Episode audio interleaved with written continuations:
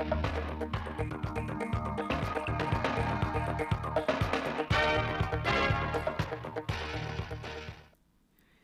kính chào quý vị và các bạn đến với bản tin thời sự 10 giờ thứ ba ngày 17 tháng 1 của Đài Phát thanh Truyền hình Thanh Hóa. Chương trình được thực hiện trực tiếp trên sóng FM tần số 92,3 MHz.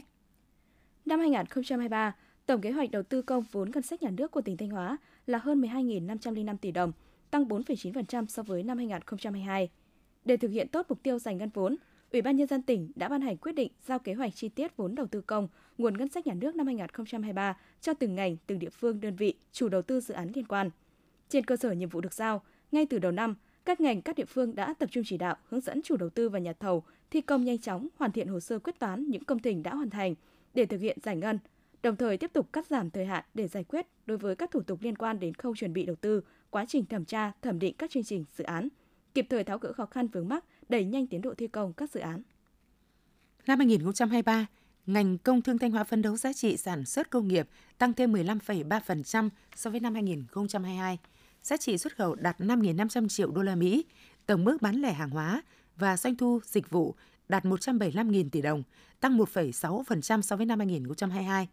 Để đạt được mục tiêu đề ra, ngành công thương tập trung thực hiện các giải pháp về nâng cao chất lượng, tiến độ, hiệu quả công tác thành lập, đầu tư hạ tầng và thu hút nhà đầu tư thứ cấp vào các khu công nghiệp, cụm công nghiệp, xây dựng và triển khai thực hiện kế hoạch chuyển đổi mô hình quản lý kinh doanh, khai thác chợ, tăng cường nắm bắt tình hình hoạt động của doanh nghiệp, tích cực tháo gỡ khó khăn vướng mắc, tạo điều kiện thuận lợi để các doanh nghiệp duy trì và phát triển sản xuất kinh doanh, tăng cường hỗ trợ kết nối cung cầu, khai thác có hiệu quả các hiệp định thương mại tự do, đồng thời tích cực triển khai thực hiện có hiệu quả chính sách khuyến khích phát triển công nghiệp, tiểu thủ công nghiệp giai đoạn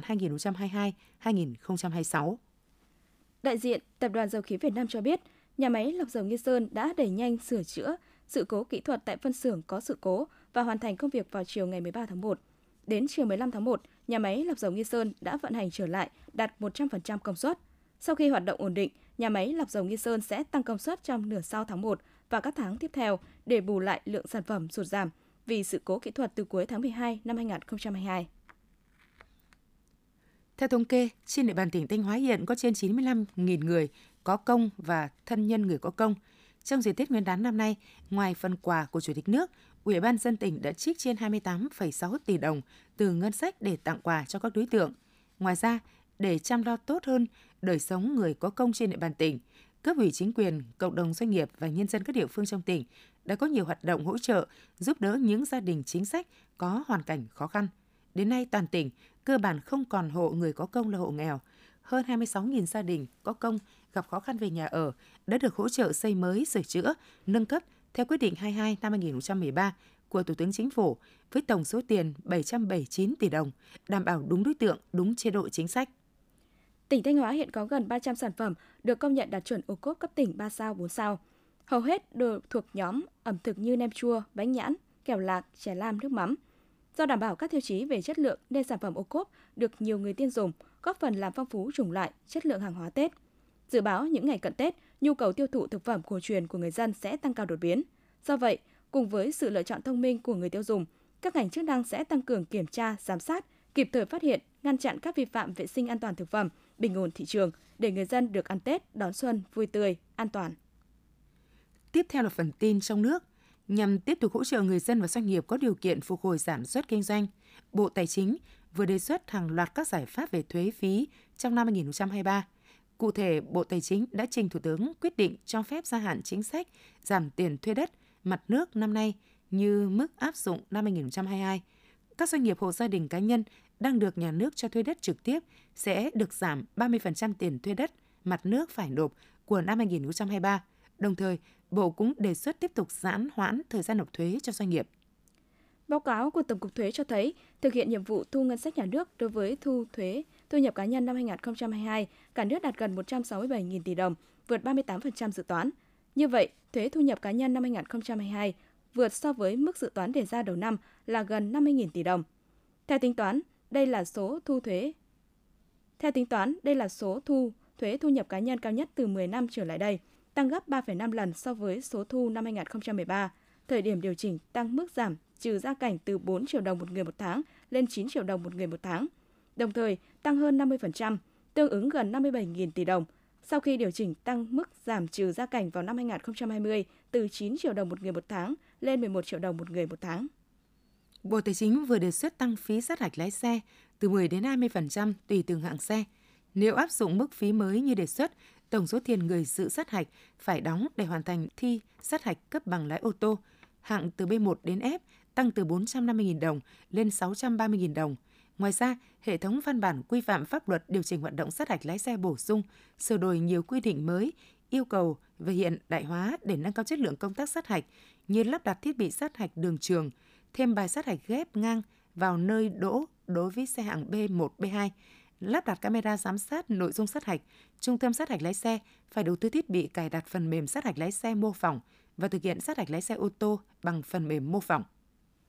Theo Hiệp hội các nhà sản xuất xe máy Việt Nam năm 2022, doanh số của các thành viên đạt hơn 3 triệu xe, tăng trưởng 20,49% so với số liệu bán hàng ở cùng kỳ một năm trước đó. Như vậy, đây là lần thứ 5 trong vòng 7 năm thị trường xe máy Việt Nam vượt qua mốc doanh số 3 triệu xe.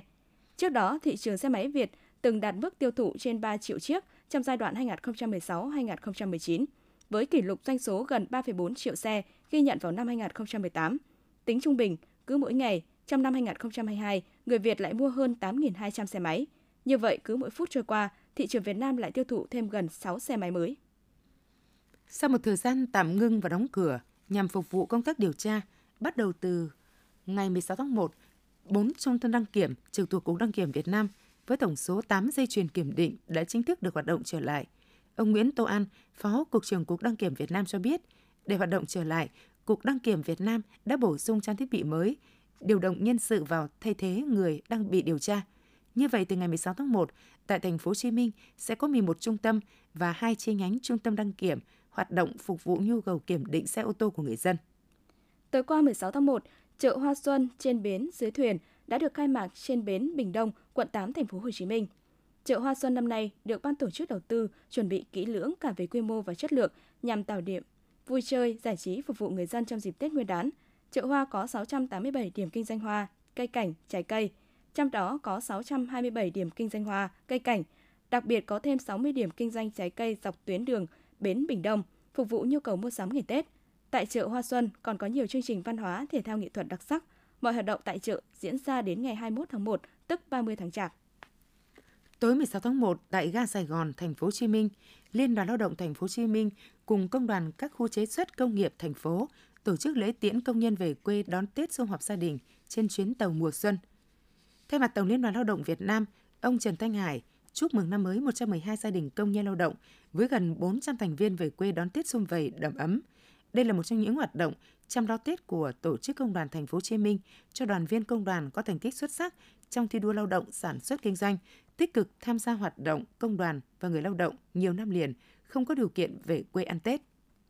Nhằm phục vụ nhu cầu tăng cao của hành khách trên các đường bay nội địa chở khách về quê thăm người thân hoặc du lịch dịp Tết Quý Mão 2023, Vietnam Airlines thông báo tăng chuyến lần 4 với gần 20.000 chỗ, tương ứng 108 chuyến bay. Cho mùa cao điểm Tết từ ngày 16 đến ngày 30 tháng 1 năm 2023, tức từ ngày 25 tháng Chạp năm nhâm dần đến ngày 9 tháng Giêng năm Quý Mão. Các chuyến bay tăng cường tập trung vào các đường bay giữa thành phố Hồ Chí Minh, Hà Nội, Vinh, Thanh Hóa, Hải Phòng, Đà Nẵng, Huế. Trong giai đoạn Tết từ mùng 6 tháng 1 đến ngày mùng 5 tháng 2 năm 2023, tổng số ghế và chuyến bay toàn mạng nội địa mà hãng cung ứng phục vụ cả dịp Tết là gần 9.200 chuyến bay, tương đương gần 1,9 triệu ghế. Phòng An ninh mạng và Phòng chống tội phạm sử dụng công nghệ cao Công an tỉnh Ninh Bình vừa phối hợp với Cục An ninh mạng và Phòng chống tội phạm sử dụng công nghệ cao triệt phá đường dây đánh bạc trên không gian mạng với tổng số tiền gần 400 tỷ đồng. Có hàng chục nghìn người tham gia. Lực lượng chức năng đã tổ chức triệt phá bắt giữ 5 nghi phạm với hành vi lập các website để tổ chức đánh bạc thông qua mã chuyển tiền của ví điện tử Momo. Hiện, Công an tỉnh Ninh Bình tiếp tục điều tra mở rộng vụ án để xử lý theo quy định của pháp luật.